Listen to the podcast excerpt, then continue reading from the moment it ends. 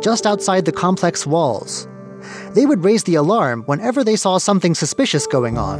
And more than once, Mr. Gu has been called into the local police station to confront people caught stripping away bits of the old buildings. Mr. Gu and his team haven't given up. In fact, they're considering how to bring the old site back to life.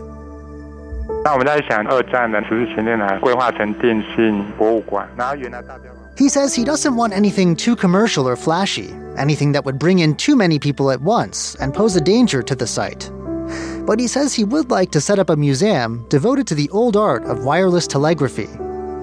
He also says that once some of the other buildings on the site are fixed up, he might turn them into display halls for other artifacts. There's a long way to go, but he wants people to know about this century old broadcast station and honor the military history of Taiwan's great naval port. I'm Curious John, and I'll see you again next week. Ladies and gentlemen, here's Shirley Lin with In the Spotlight.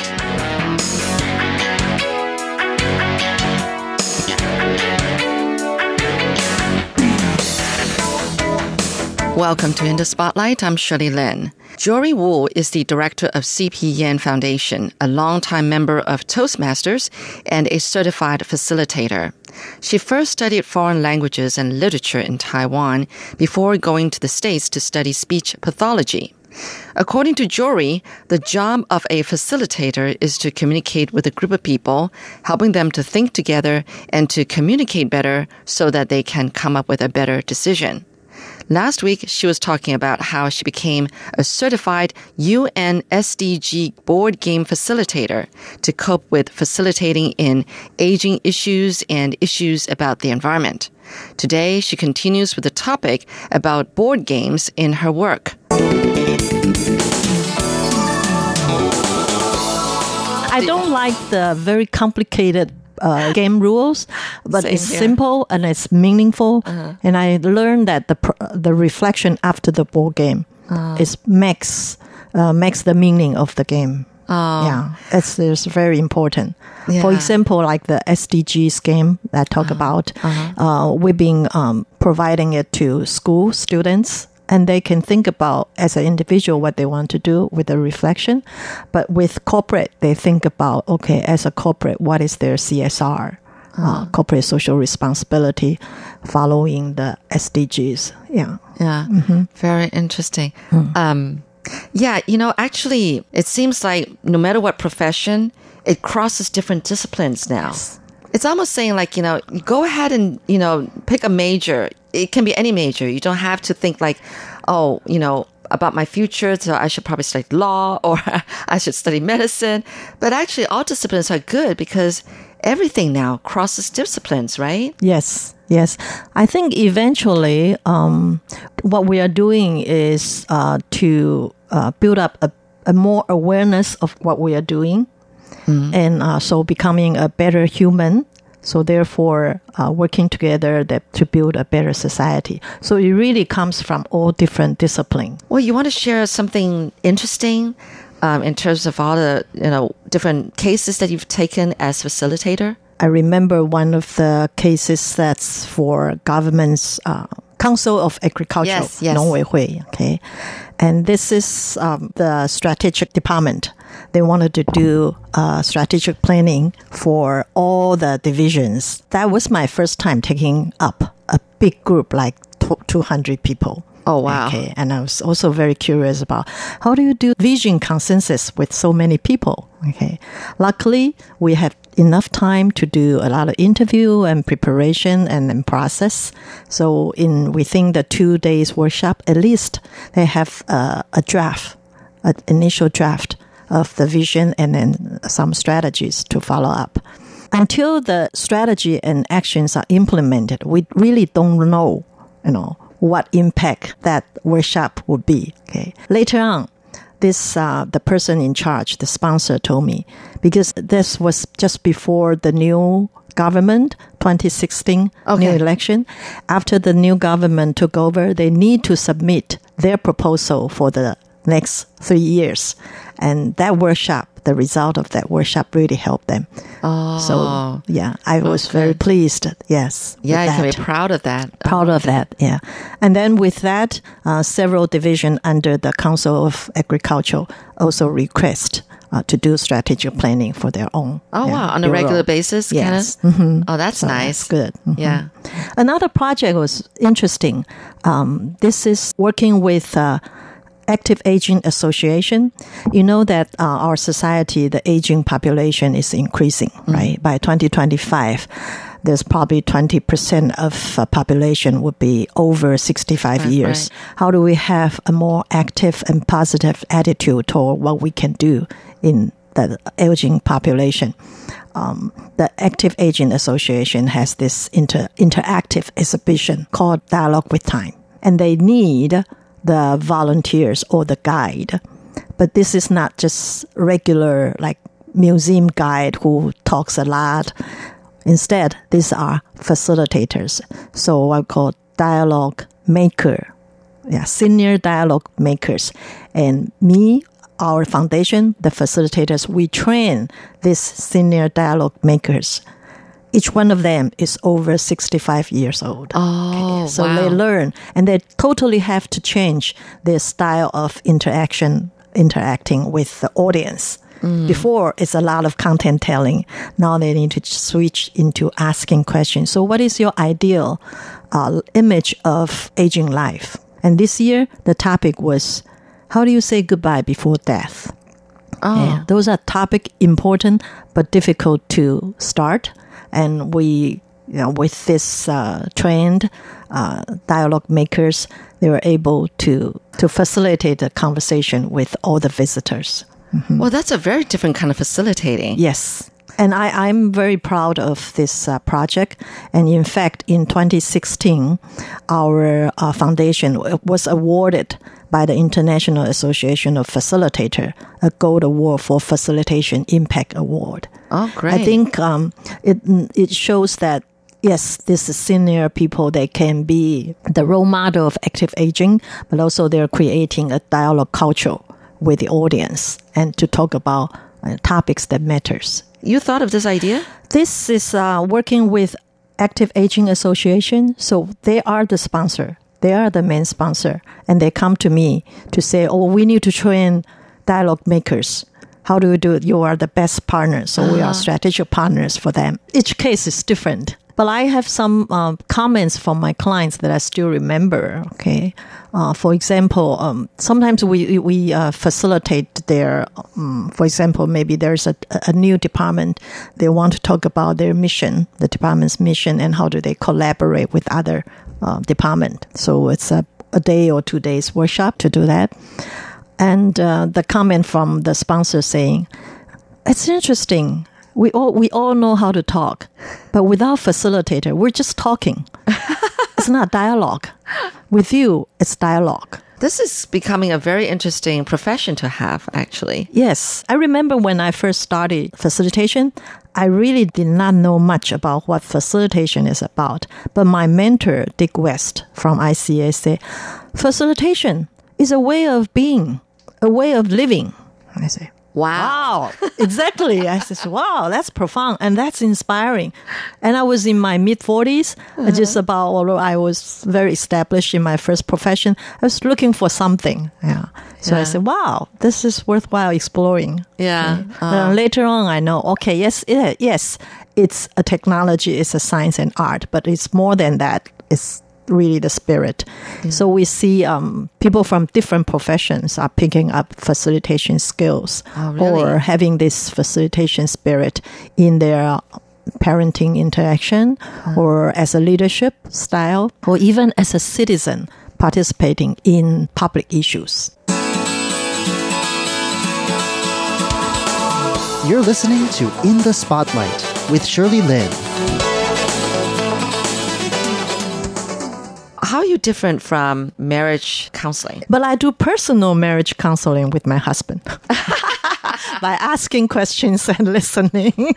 That's true because you've gained those skills of you know holding a good communication or Yeah. or or dialogue. You know, at, at, at certainly your profession. I mean, what you're doing now it should help your marriage. Has it really? yes. Uh, in fact, just uh, not too long ago, my husband was saying we've been married for 27 years and we met in Toastmasters. Okay. When we met, I was in speech pathology profession, not in facilitation yet. So he said he didn't, did not expect that my uh, second career will help him so much in his management of his companies as Oh. well as in our uh, family situation and then um, our Oh, that's marriage. interesting. So I said, wow, that's very touching. yeah. What's your plan for maybe five or ten years? Any dreams? this is a question I actually been asking ever since I was 30. So Oh, wow. is my mission? What is my plan? Uh, my plan for the future, I think I just want to have a balanced well-being that I have continuous growth in spiritual Mm. and as well as in um, service. So learning and contributing is what I'm aiming for. Uh-huh. And foundation gives me a good platform to do that. You got any goals for yourself in terms of health? Oh, health definitely is im- physically.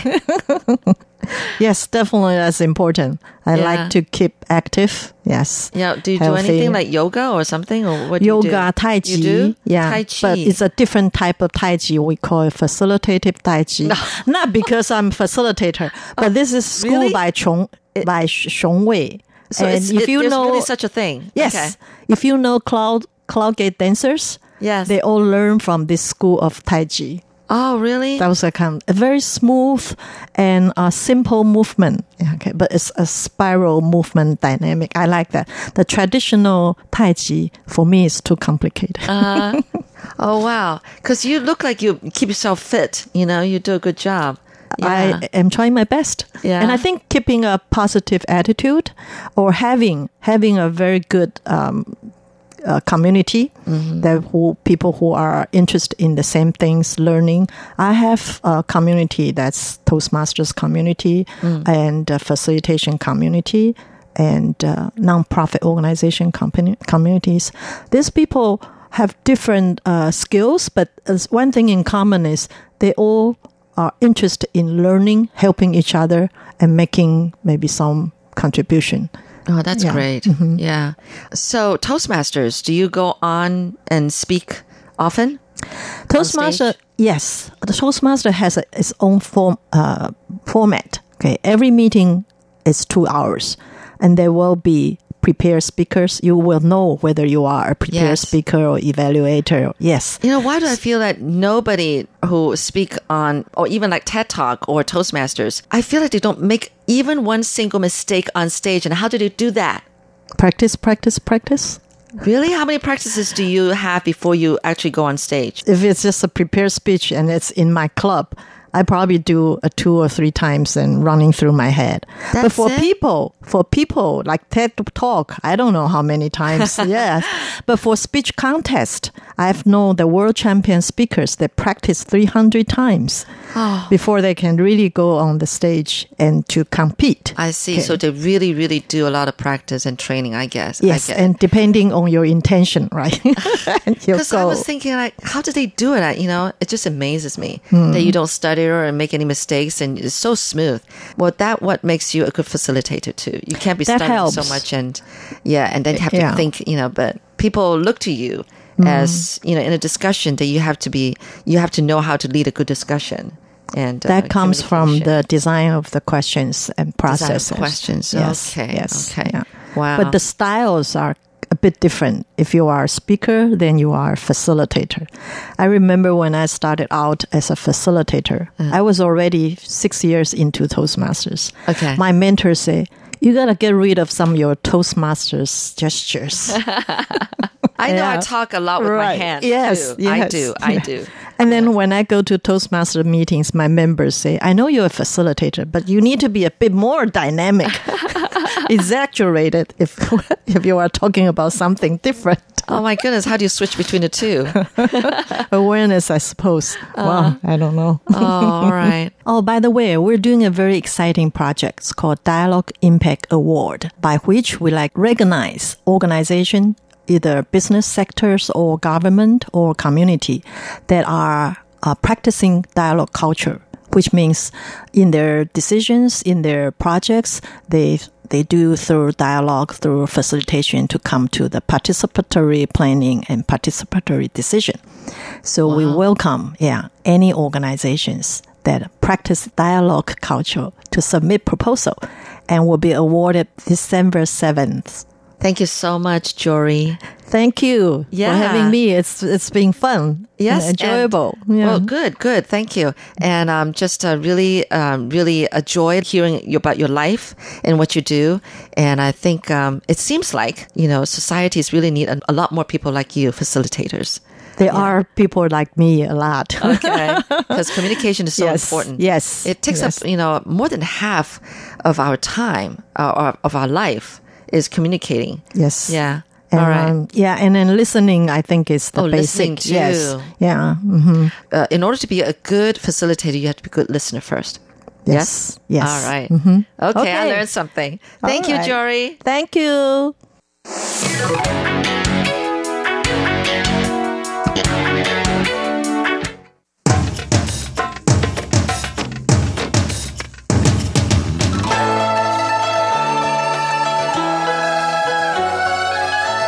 Classic Shorts Stories from Chinese history and literature.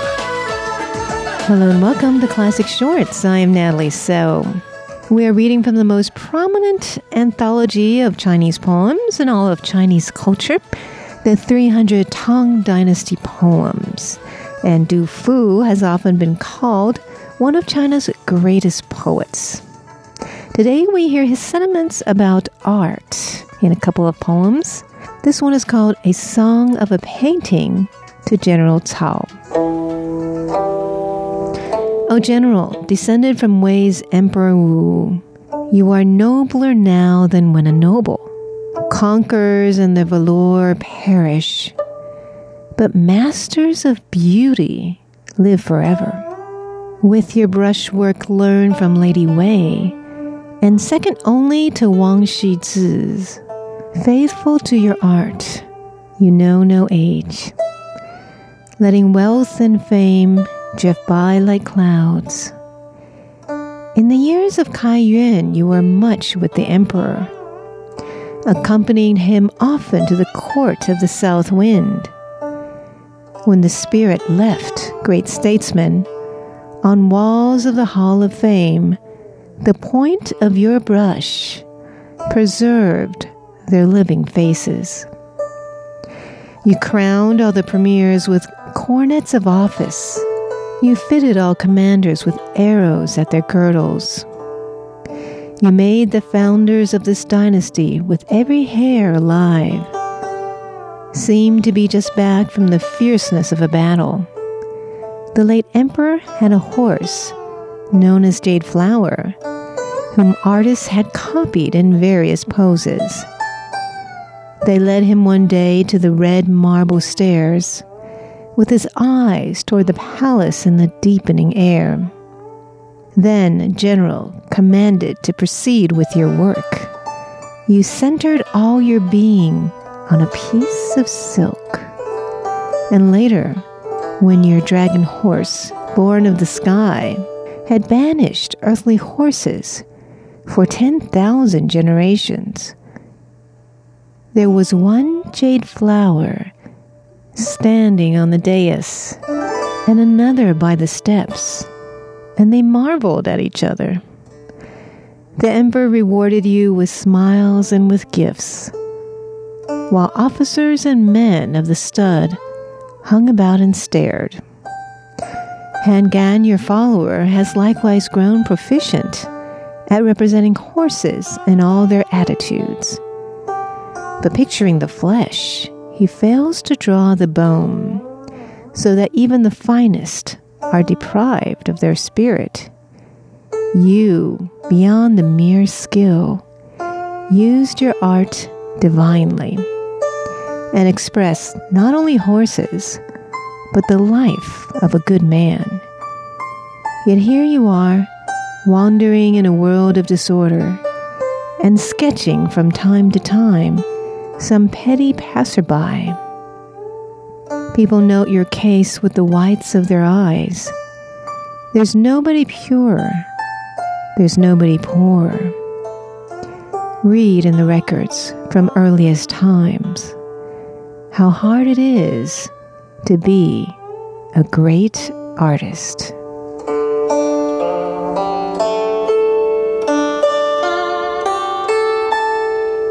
This one is entitled A Drawing of a Horse by General Cao at Secretary Wei Feng's house. Throughout this dynasty, no one had painted horses like the master spirit, Prince Jiangdu. And then to General Cao, through his 30 years of fame, the world's gaze turned for royal steeds. He painted the late emperor's luminous white horse. For 10 days, the thunder flew over Dragon Lake and a pink agate plate was sent him from the palace. The talk of the court ladies, the marvel of all eyes. The general danced, receiving it in his honored home. After this rare gift followed rapidly fine silks from many of the nobles, requesting that his art lend a new luster to their screens. First came the curly maned horse of Emperor Taizong, then for the Guos, a lion spotted horse but now in this painting, I see two horses, a sobering sight for whoever knew them. They are war horses. Either could face 10,000. They make the white silk stretch away into a vast desert. And the seven others with them are almost as noble as mist and snow are moving across a cold sky. And hooves are cleaving snowdrifts under great trees with here a group of officers and there a group of servants. See how these nine horses all vie with one another? The high, clear glance, the deep, firm breath. Who understands distinction? Who really cares for art? You, Wei Feng, have followed Cao. Zhi Dun preceded him. I remember when the late emperor came towards his summer palace, the procession in green feathered rows, swept from the eastern sky. 30,000 horses prancing, galloping, fashioned, every one of them, like the horses in this picture. But now the imperial ghost receives secret jade from the river god, for the emperor hunts crocodiles, no longer by the streams. Where you see his great gold touch, you may hear among the pines a bird grieving in the wind that the emperor's horses are gone. Those are two of Du Fu's poems celebrating art and artists. Thank you for tuning in to Classic Shorts. I'm Natalie So.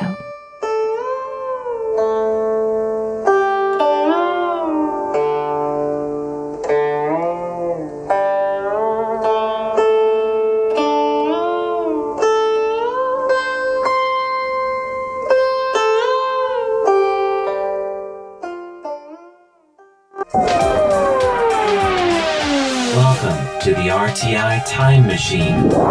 Today's time traveler is John Van Trieste. And the destination Taipei, 1924.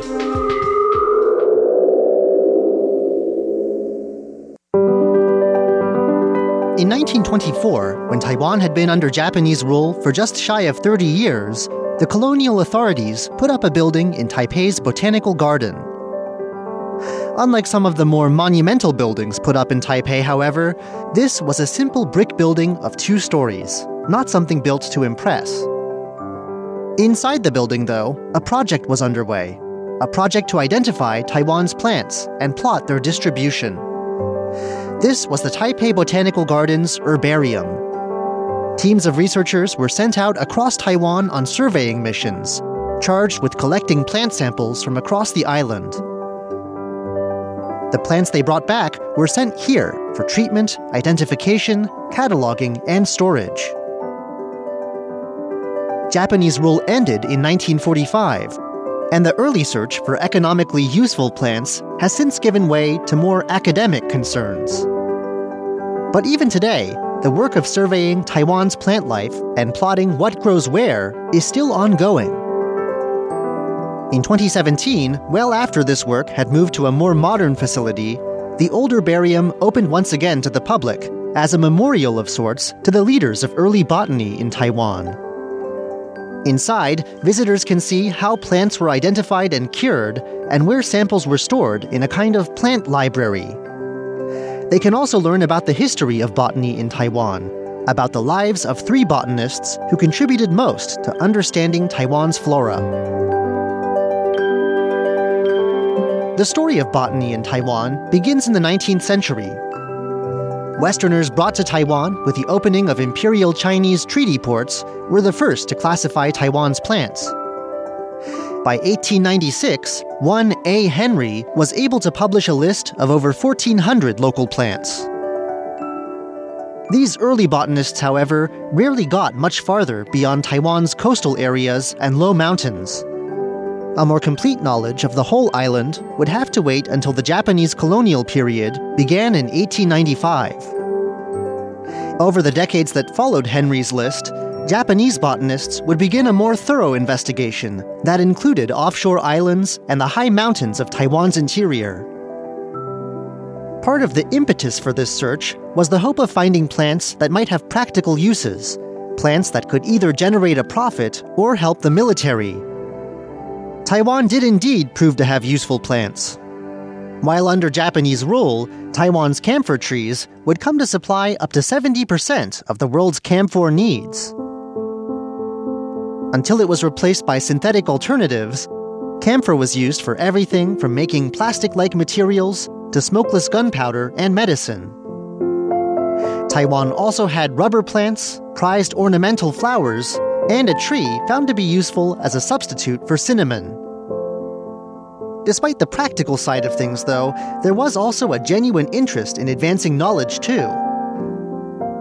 One of the scholars remembered in the herbarium today, Hayata Bunzo, arrived in Taiwan from Japan in 1903. He went to work and spent the years from 1911 to 1921 writing a 10 volume work in Latin that included both early Western findings about Taiwan's plants and the more recent discoveries of Japanese botanists. Over 3,000 species were described. Later, in 1908, two more founding figures of Taiwanese botany arrived from Japan Kanehira Ryozo and Sasaki Shunichi. Kanehira's work included a 1917 treatise on Taiwan's trees, a work that examines Taiwan's different forest zones, as well as the trees of Taiwan's outlying islands. Some of Kanehira's discoveries were celebrated by the colonial government. Mitrastemon, a rare flowering parasitic plant he found on Taiwan, was a feature at a 1925 exhibition marking 30 years of Japanese rule on Taiwan. It was also Kanehira who had this herbarium built, in his role as head of the Colonial Forestry Department. Sasaki Shunichi, meanwhile, was one of the herbarium's early directors, starting in 1930. By Sasaki's time, the herbarium had only been open for six years, but already its collection had swollen and needed cataloging. Sasaki's catalog recorded over 30,000 specimens belonging to over 6,000 species. Sasaki's office, with its 1930s microscope and other scientific equipment, has been restored to its original condition. New samples came in all the time, and the process of cataloging and preserving them was exhaustive and exhausting. Samples from new expeditions would first be bound tightly in sleeves to press out some of the moisture. They would then be left in the sun or heated up until the drying process was complete. These first two steps alone could take days. Then, chemicals would be applied to kill off any insect larvae and preserve the specimens. They would then be mounted and studied under a microscope for telltale differences that are often subtle but can often distinguish one species from another. Finally, the mounted samples would be categorized and labeled with details about the date, place, and circumstances of their discovery. Originally, everything would be placed in cabinets made of wood, but Taiwan's humidity and abundance of pests eventually led to a switch to well ventilated metal cabinets. The room was controlled for temperature and humidity using a specially built ventilation system. Researchers, and sometimes members of the public looking into a certain plant, would use a card catalog system, much like those in an old library, to find what they were looking for among all those cabinets. Original sign in sheets and notices listing rules for visitors are among the objects still on display in the herbarium today. Later in the 1930s, Japan went to war in China and eventually throughout the Pacific. As it did, government attention moved away from this botany project and work slowed. Early photos suggest that along the balcony like second floor, the original metal railings were stripped away for use as war material. They were replaced with the wooden railings that are still there today. With the end of Japanese rule at the war's end in 1945, the botany project continued. After the war, when Taiwan was handed over to the Republic of China, a new Taiwan Province Forestry Research Institute simply took over the job of mapping and identifying Taiwan's plant life. The results of new surveys were published in new journals. From the 1970s on, Taiwan's economy grew, but so too did concerns about conservation. Starting around this time, there was a greater emphasis on work involving rare plants. Eventually, as new plants were discovered and more and more samples came in, it was decided that the herbarium would need a new home. A more modern facility, where more modern techniques could be used, was opened in 2000, and the whole collection was moved there into neat rows of rolling stacks.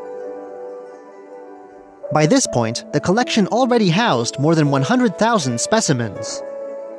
Pictures and data about specimens was digitized and put online. Today, the new facility houses original glass plate specimens collected by early Japanese botanists as well as specimens from around the world exchanged with other facilities. Thousands of new specimens come in each year as the Forestry Bureau continues its research. What was to be done with the old herbarium, though? It was later declared a historic site, but otherwise little used. It has only been in the last year, after restoration work, that the site has been brought back to life for the public. In addition to biographies of the great botanists and recreations of their working environments, you can also see their equipment, their cameras, collection boxes, and technical instruments, as well as photographs from their treks into Taiwan's high mountains, taken in the interests of understanding this island's natural wealth. I'm John Van Trieste, and I hope you'll join me again next week for another journey through time.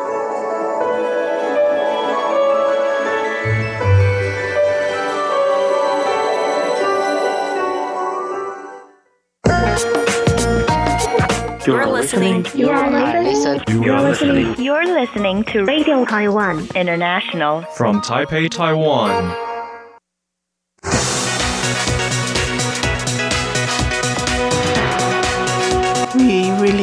Help because our resources is limited and we have big ocean area to secure. So not only Taiwan, also Japan, Australia, and of course US is helping us to secure our border and to watch uh, our ocean. So no illegal fishing boat. Hello and welcome to this week's Online brought to you by Radio Taiwan International. I'm Carlson Wong. Taiwan and Palau signed an agreement to cooperate in sea patrols in March, and Ambassador Dilmei Olkeriil, the ambassador of Palau, said the sea patrol cooperation has a significant meaning as Palau has limited resources and a vast area of ocean. Apart from Taiwan, Palau also receives assistance from the US, Japan, and Australia to help secure border security to prevent illegal fishing. The marine sanctuary in Palau, covering an area of 500,000 square kilometers, is the world's sixth largest fully protected area, and Ambassador Dilmei Olkeriil said now divers can see not only golden jellyfish but also sharks. The world's first shark sanctuary was established in 2009 in Palau. And to find out more, we're joined in our studio today by the Ambassador of Palau, Ambassador Dilmei Olkeriil. Now, Ambassador, another agreement signed between Taiwan and Palau is the cooperation in sea patrols to fight cross border maritime crime and to protect each other's fishing boats. Tell us about the Taiwanese vessels operating in Palau now. Um, they're doing a, a great job helping us, and uh, that's one area that we really need help uh, because our resources is limited, and we have big ocean area to to secure. So not only Taiwan, uh, also Japan and Australia, and of course US is helping us uh, to secure our border and to uh, watch uh, our ocean. So no uh, illegal fishing boat. Before Palau just bring the boat, uh, they they set them on fire. We, we had no other means of getting them to the, the so burning the fishing vessels was um, the only way we used to, to deal with the fishing boats that had no permit to fish in our waters. So illegal fishing. Illegal fishing. Yeah. What does the government of Palau do to punish those caught in the marine sanctuary, especially with the illegal fishing? Yes, usually they bring them in and then uh, they notify the the uh, concerned country, and then um, let's say they're from Vietnam or Indonesia. Um, they don't put them in jail because there's not enough space for them, so they just house them in a government uh, space, and then uh, eventually the appropriate country would come and send their airline tickets. You know, that's how the, we take care of them. What do these poachers catch? What kind of fish? Oh, it depends on their boat. If they have the the line, the fish, the nets, the big nets, they get everything.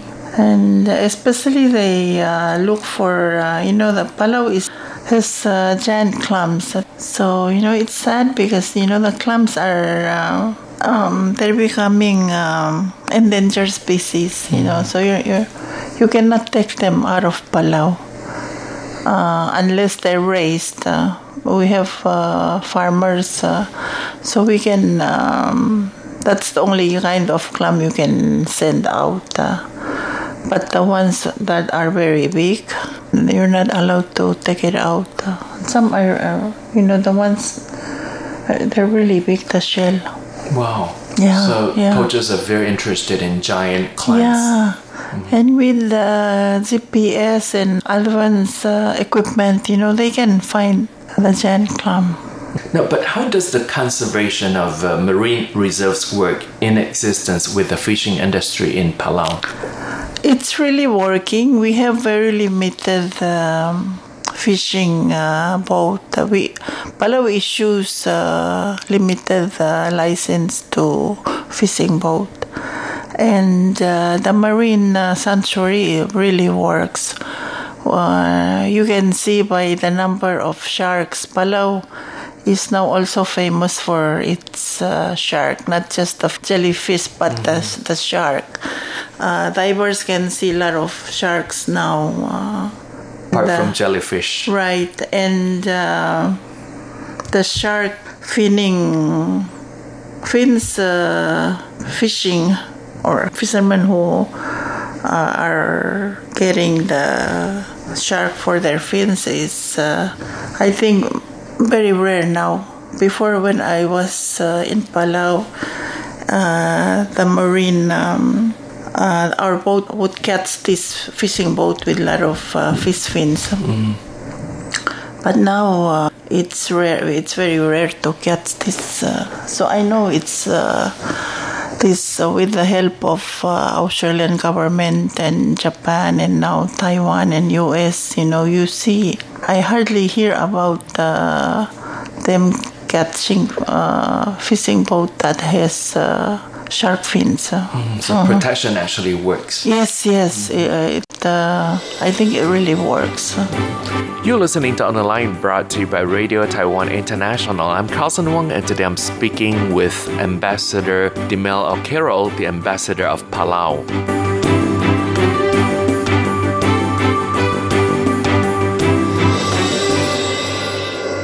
Ambassador, we know Taiwan and Palau share a lot in common. One example is a shared Austronesian heritage and culture. Right. The agreement expanding indigenous cultural exchanges was signed in March this year. Could you talk about these exchanges? Um, I, I really don't know much uh, the detail of the, the agreement that was signed in Palau. But I, I know that our Minister of uh, Community and Cultural Affairs uh, signed uh, with the Minister of uh, the Council of Indigenous uh, Peoples here in Taiwan. I uh, participated in the, the signing ceremony. And so now uh, the Council of Indigenous People is uh, hosting uh, this summer a uh, creativity uh, workshop, and there I know two participants are coming from Palau. So not only will they learn uh, other uh, techniques of weaving, they will also bring uh, techniques from Palau. And they do presentation to share with other weavers from Taiwan and also other Pacific island. It's happening end of this month. For it's like a three weeks training, and then um, the Austronesian Forum will have a language uh, workshop in Palau and also forum in Palau in uh, end of September. So I think the the relationship among the Austronesian uh, countries and including Taiwan is uh, thriving, very strong. And in the end, I think uh, we'll have some solid um, product uh, to show, like the language uh, workshop, and, and then also the executive meeting that will be held in Palau uh, end of September. Mhm. I think it's good to know that people are paying more attention to the indigenous culture of the Austronesian people. Right, right, yes, and I think especially for Taiwan, um, the natives of Taiwan and it, the culture and the language uh, are very important part of any culture. Yeah. You know, they're uh, the they're like the anchor. You know, they tie you to your land, uh, to your. Uh, Indeed. Yeah. yes, yes. Ambassador, you have taken part in many local and international events. Uh, for example, in the uh, International Dragon Boat Festival competition in southern Taiwan, Tainan City. Could you tell us why you decided to take part along with uh, diplomatic corps from uh, 21 countries? Uh, I like uh, this time I didn't go. I sent Palau uh, embassy uh, deputy chief of mission since I I thought you know he's fairly new here and. Uh, he can learn a lot from participating.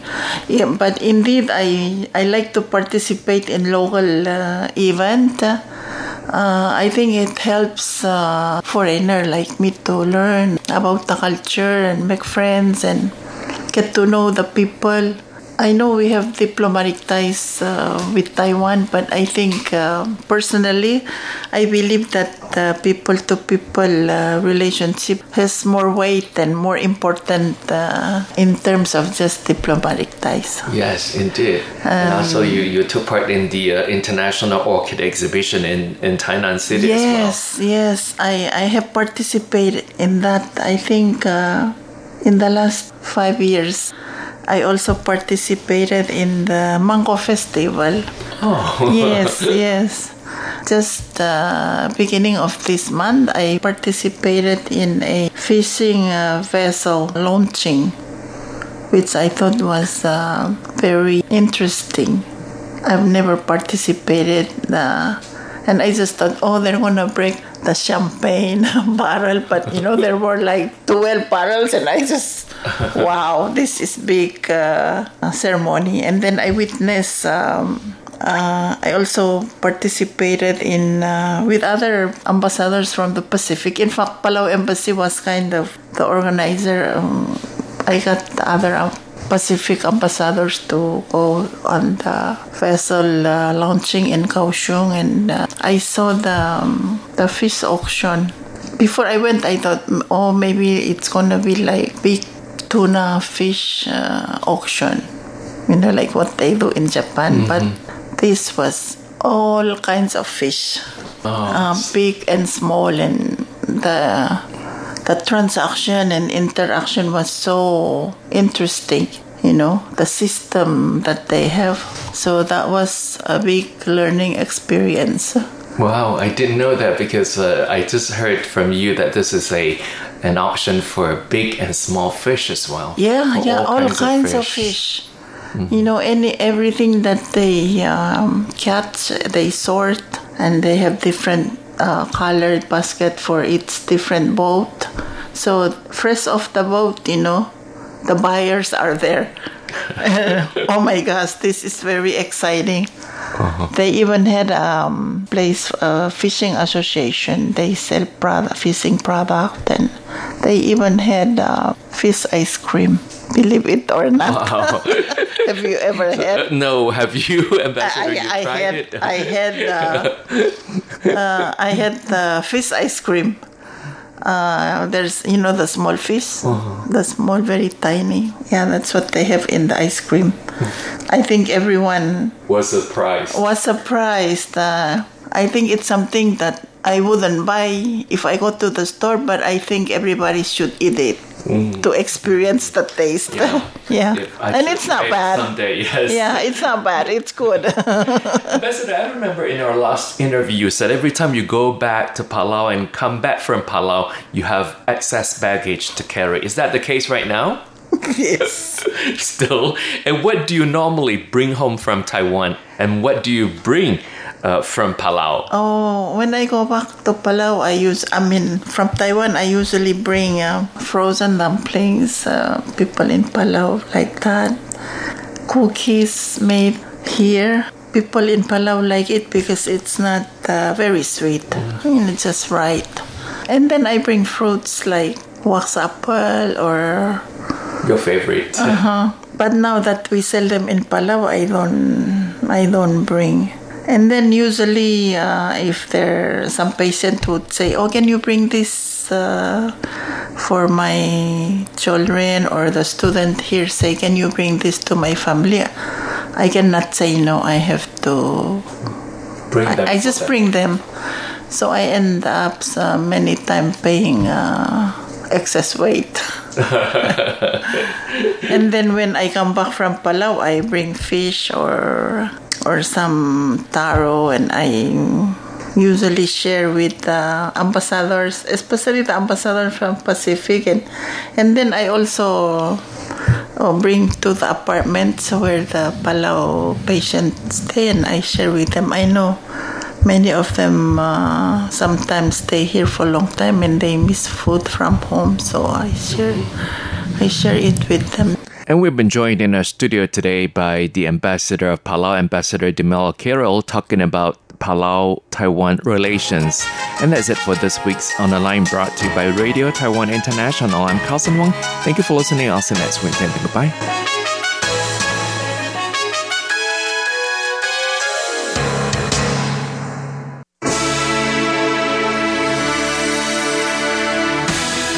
Thank you for listening to Radio Taiwan International, broadcasting from Taipei, Taiwan. Check out our website at english.rti.org.tw. Again, that's english.rti.org.tw for the latest news and features from Taiwan. You can also listen to our programs and watch videos as well.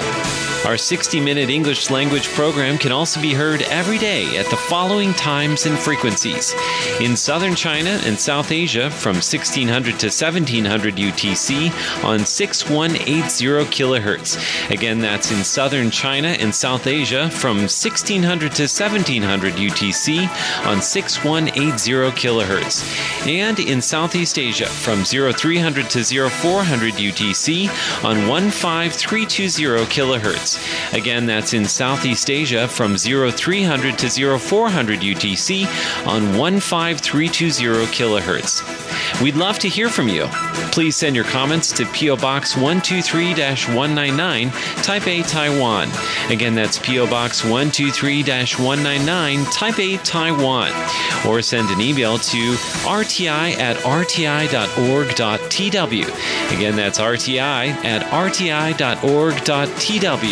Also, visit us on Facebook. The address is fb.me forward slash Radio Taiwan International.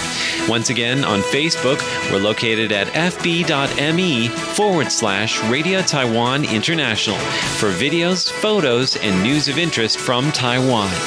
Thank you once again for listening to Radio Taiwan International.